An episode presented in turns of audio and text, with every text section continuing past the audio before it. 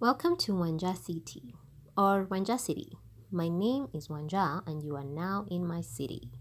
Why city? Because a city on a hill cannot be hidden.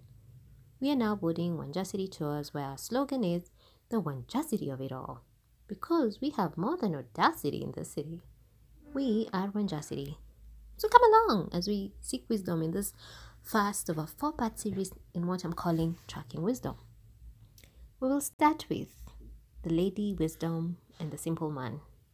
Now, there's this lady. You may know her, you may not know her. She's skilled, knowledgeable, likable. She has it going on. She's what you may call well put together. The kind of person who inspires younger girls to be like her. Uh, when I grow up, I want to be like her kind of person. I call her Sister Wise. She's that older sister you've always admired, the one who sets the pace career wise, relationship wise, every which way you think to look. You only need to look up to her for a living, breathing, shining example of a gold standard of a human being. She models a disciplined, prudent life. Her priorities are in check faith, family, friends, finances, fun.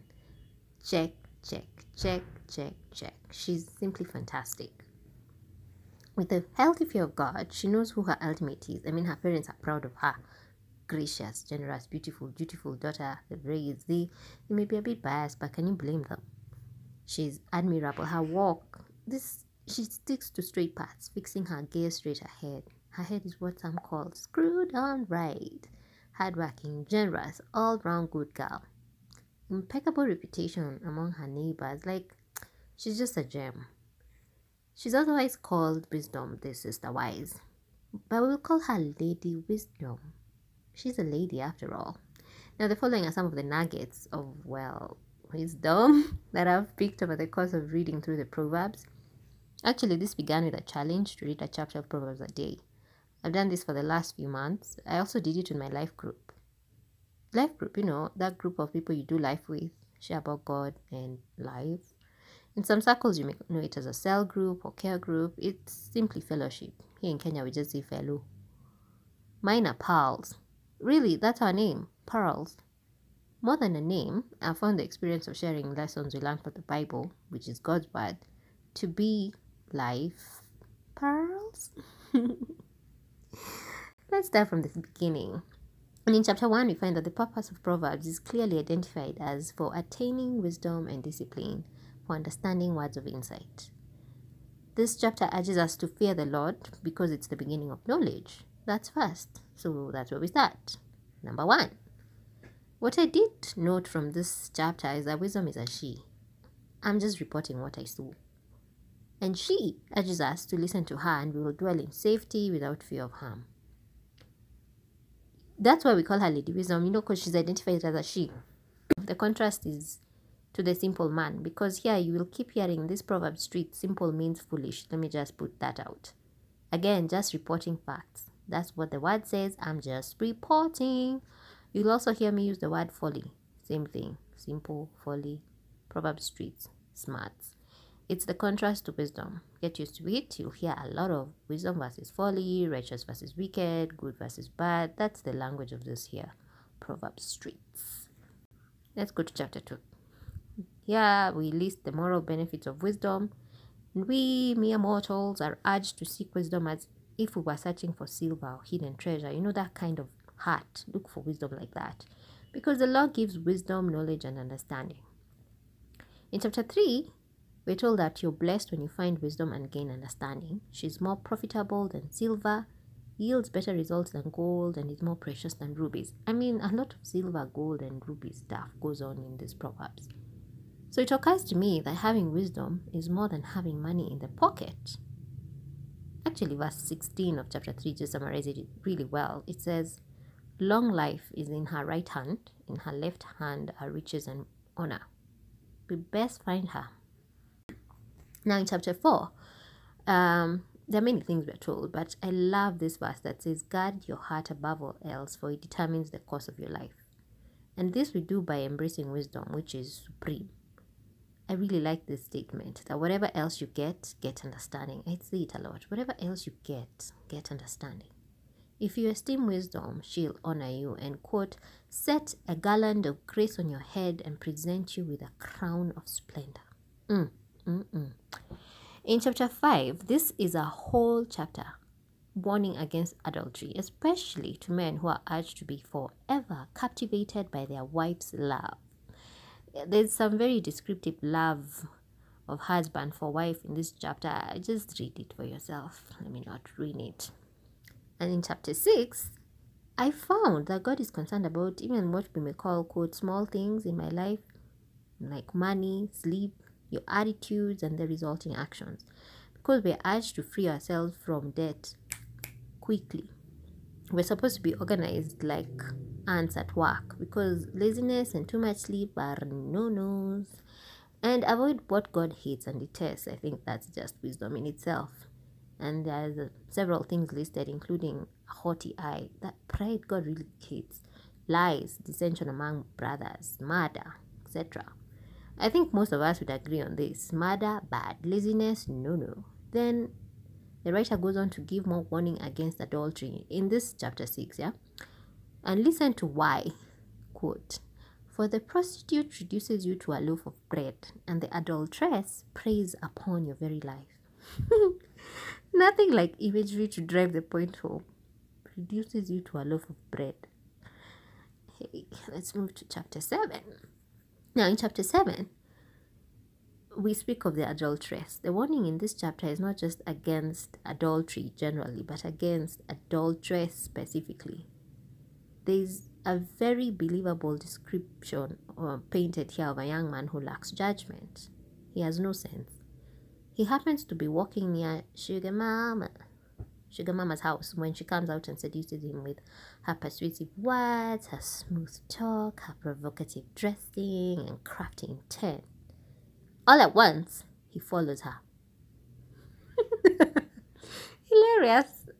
I mean, all at once, what like surprise? He simply found himself taking a, taken advantage of. Please let's examine the facts. He was walking in the direction of Madame Notorious's house as the dark of night set in.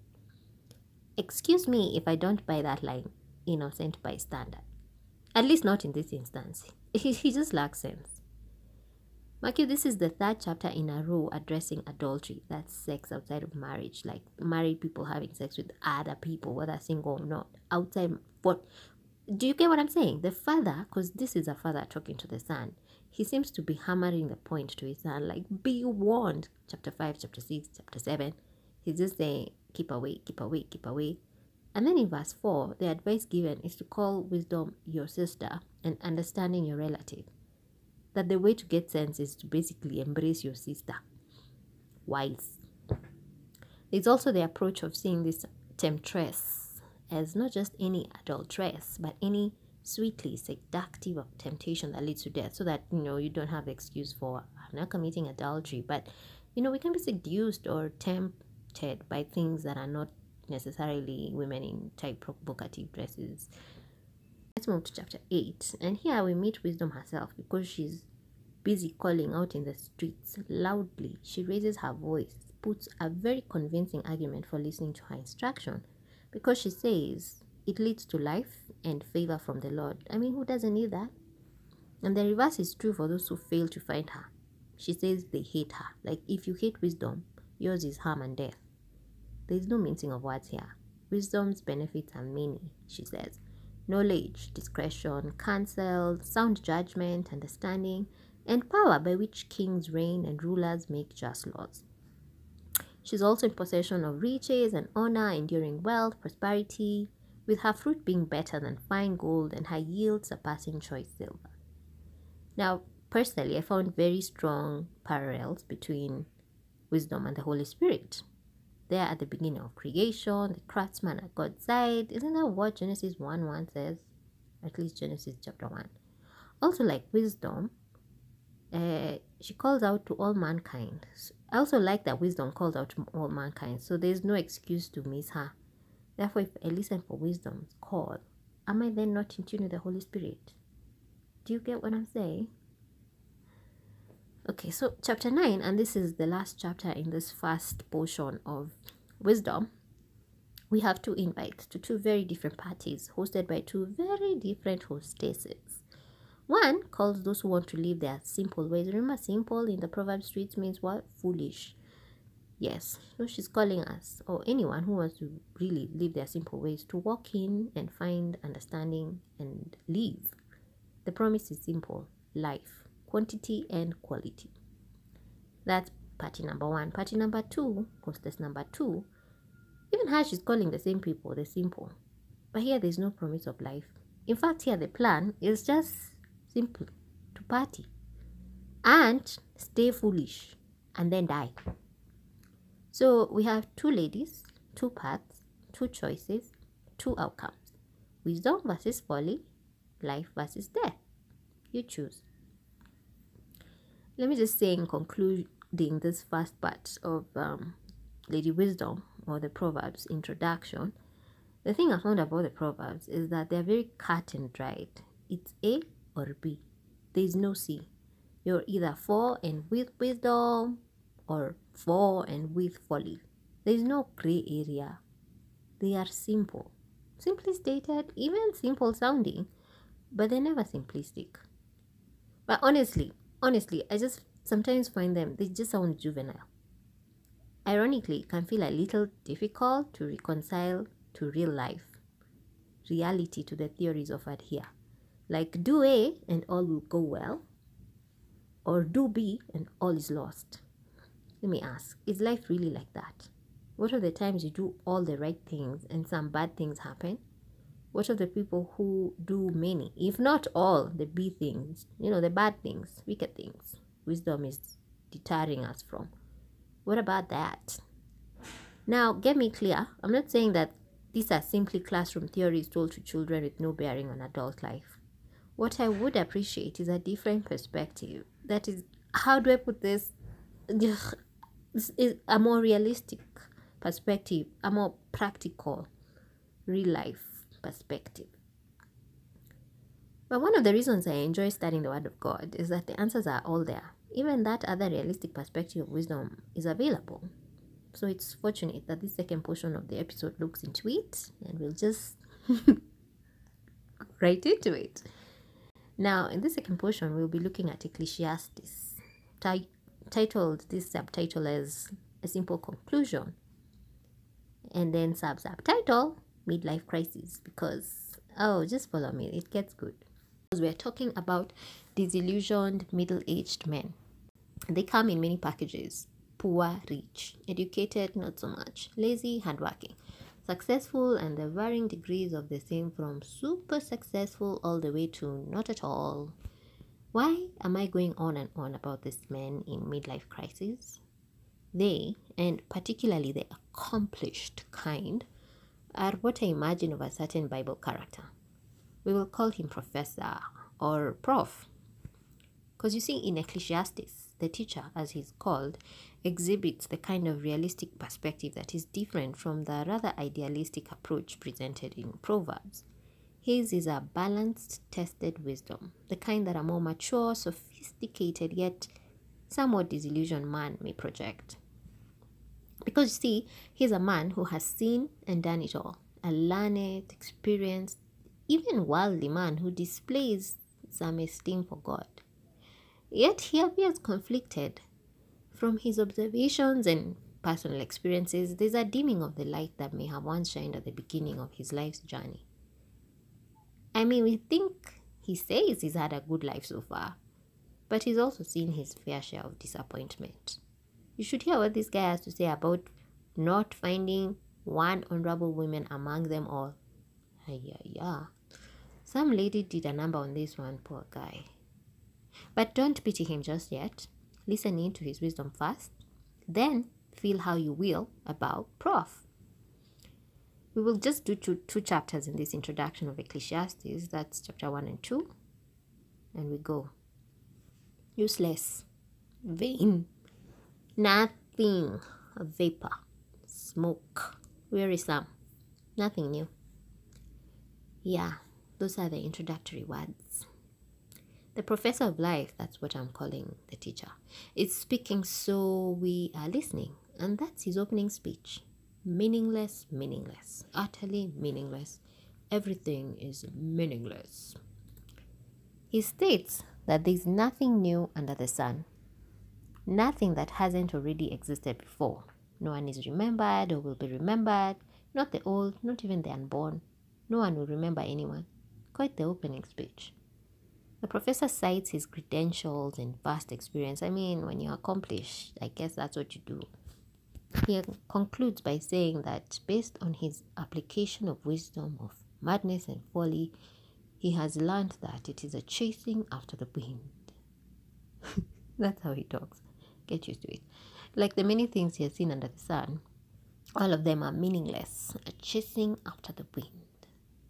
Now, in chapter 2, Prof turns to pleasure and declares that laughter is foolish. What? We can't even laugh now?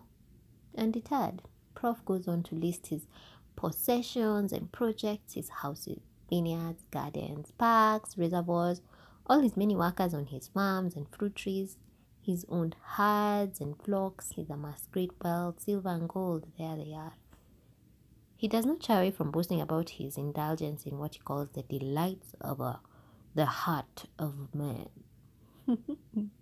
Professor of Life tells us how he saw nothing wrong with pleasuring his heart. After all, it was the reward of all his hard work and labor.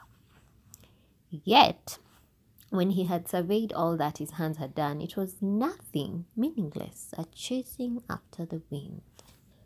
He then considers wisdom and folly, again stating that they are meaningless because why? Both the wise and the foolish share the same fate. They all die. I mean, wow. Just wow. Do you get the sense of depression we are dealing with here? Midlife crisis. There's some light though, as he admits that light is better than darkness and that wisdom is better than folly, despite their shared fate. It's something, we will take it. And then he goes for toil. Toil is also meaningless, and he hated it.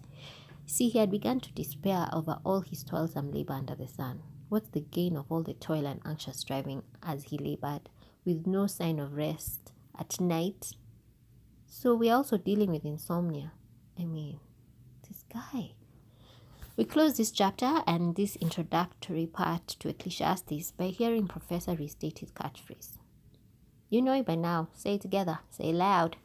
Meaningless. A chasing after the wind. But before that, he sneaks in some goodness. He says, Eat, drink, and find satisfaction in your work. Because if you can eat or find enjoyment, that is from God, Professor argues. He adds that wisdom, knowledge, and happiness are gifts to the one who pleases God. Uh-huh. So, Prof concedes that wisdom is not meaningless after all. We'll have to find out in the ensuing chapters. Meanwhile, we'll just eat, drink, and find satisfaction in our work. A simple conclusion. You can take a sip of water. We're about done. Because finally, we come to a not so simple man. Let me start by issuing a disclaimer in this last third of the episode. There are many great men and women mentioned in the Bible faith fathers Abraham, Isaac, Jacob, Joseph, Prince of Egypt, Moses, the deliverer, lawgiver, friend of God, Deborah, the prophetess and judge, great prophets like Elijah and Elisha, David and his successor son Solomon the wise, Mary, the mother of Jesus, the Apostle Paul. Many. So many great men and women are mentioned, spoken of, they constitute the characters in the Bible. But not all of them have a book of the Bible named after them. And not because they weren't great or didn't do great things. I mean, just take David as an example shepherd boy, giant slayer, master musician, skilled warrior, passionate praiser, handsome, loving, fearsome king, and man after God's own heart. Enough content to fill several books. This is the content we signed up for. And he does feature in several things, you know, Psalms, Chronicles, Samuel. He's everywhere. But we don't have a book named David in the Bible. We have Joshua, Ruth, Samuel, Ezra, Nehemiah, several other prophets, and some disciples, apostles like Peter and John. And then we have Job an entire 42 chapters is dedicated to telling us this man's story. Now, mark you, let me just put this out. This is a disclaimer within a disclaimer. All scripture points to Jesus. All. He is the central character. Colossians tells us that all things consist in Him, through Him, and for Him. And Scripture is no exception. Now, every story, right from creation story, and the first man, you know, Adam, yeah, who also doesn't have a book named after him in the Bible, right up to Revelation is about Jesus. That being said, for some reason, some special people get to star in their books in the Bible, and one of them is Job. The other characters who feature in the story, yes, but the story is about Job's life. For that reason alone, and here's the disclaimer you'll excuse me if I side with the main character in his own story. After all, when you watch a movie, don't you identify with the main character or at least the most interesting character? Job is just that in the book of Job. And what I like about Job, this is almost you know, this these are my feelings, is that this is a real example of an upright man who suffered heart wrenching tragedies and responded authentically. It's not a theory with a nameless, faceless, postulating person. He's an extremely righteous man who's experienced extremely unjust circumstances, and he's telling us, or someone told his tale for us. And we walk through his roller coaster like emotional state of mind. Let's just let's just go to chapter one. Where he's tested. Now this scene begins with a heavenly courtroom scene where God is praising or speaking highly let me just call it bragging to the angels about Job for being, quote, blameless, upright, a man who fears God and shuns evil. These are God's own words. Would the same be said of you?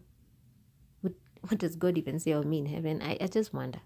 How likely is it that there are many people on earth like Job? However, God goes ahead to permit Satan to test this righteous man, and he does because Satan that's what he does. That dragon goes ahead to destroy Job's considerable wealth and children. All ten children, seven sons, three daughters, and they're adults. No mercy, dead in one fell swoop. and what is Job's reaction? He worships God. He worships God. Remarkable. This man just keeps shaming us. Okay, okay. Let me speak for myself. Me. Now, do you see why God was up there boasting about this man's blamelessness? In chapter 2, it happens again. We are back in those heavenly courts. God is still proud of Job. He's telling Satan among the other courtiers how there is no one like Job on earth. He's blameless and he's still holding fast to his integrity despite Satan moving God to destroy him without cause. Do you know what that diabolical being does? I mean, he went back to that celestial court to incite God to test Job further, arguing that Job had only stuck by God after the harsh test because he was not personally afflicted. I mean, do you just not feel he has Sama now? Not personally afflicted, all that money and then 10 children Atago. And he's not personally afflicted. Yeah, according to Satan, done that he needed to have literal skin in the game or skin for skin. Actually, he said skin for skin in NIV. He said, was well, Satan afflicts him with painful bodily sores. Then he has the added pressure from his wife to renounce God and die. He ignores her. He's still not sinning against God, but worshipping. Okay, an aside, please. Let me just put it on record that I feel that Job's wife is highly misunderstood because she's, at least from what I've seen, she's made to seem like a cruel wife. Somehow we just missing her own pain as a grieving mother of 10 now deceased children and focus on the two lines that are attributed to her in the book. For what it's worth, I sympathize with her grief. End of aside. Back to Job, who worships again after another undeserved test from Satan with God's permission, and his reaction is simply amazing. What else can we say in response to his response? We're then told that Job's three friends made an appointment together. They come to comfort him because they've had all this evil that's come upon him. Apparently, Job looked so bad sitting among the ashes, scraping himself with a piece of broken pottery that when his three friends saw him from afar off, they could not recognize him. Then it gets better or worse. because these three grown, respectable men lifted their voices and wept, tore their robes, sprinkled dust upon their heads towards heaven. Yeah, I think that's how they would mourn those days. Because, yeah, do you see that picture? Let's move on. I think we can safely say he was quite the sore sight. Too soon? Okay. They sat with Job on the ground seven days and seven nights, not saying a word for, to him, for they saw that his grief was very great. But basically, stand into silence. But this man, he's no simple man. And as we'll find out, there is wisdom to be learned from Job. So, welcome to Tracking Wisdom a four part series that seeks wisdom in what we are calling the wisdom books of what have been called the wisdom books of the Bible Proverbs, Ecclesiastes, and Job. This has been the introductory episode of the series that introduced us to the Lady Wisdom in Proverbs, the critic or professor in Ecclesiastes, and the afflicted Reverend Job. In the next episode, we will track wisdom by meeting the Lady Justice, find out about the professor's just desire, and ask the question where's the justice? Then there will be a third episode in the series where we'll be introduced to the bride and the man with a plan. We'll get some insight from a proper plan and see what happens. I mean, there's a surprise in the plan because, as you know, even the best laid plans don't always go according to plan. And in the final installment of this wisdom series, we will have something from the wise Proverbs woman and her king because you know, a woman like that gotta have a king. We will hear a concluding king's word from Ecclesiastes before summing it up with the magnificent king's speech in Job. You want to stay tuned. I know I do. So let's meet in the next episode, shall we? This has been your hostess, Wanja. Wanjacity. Oh, the Wanjacity of it all.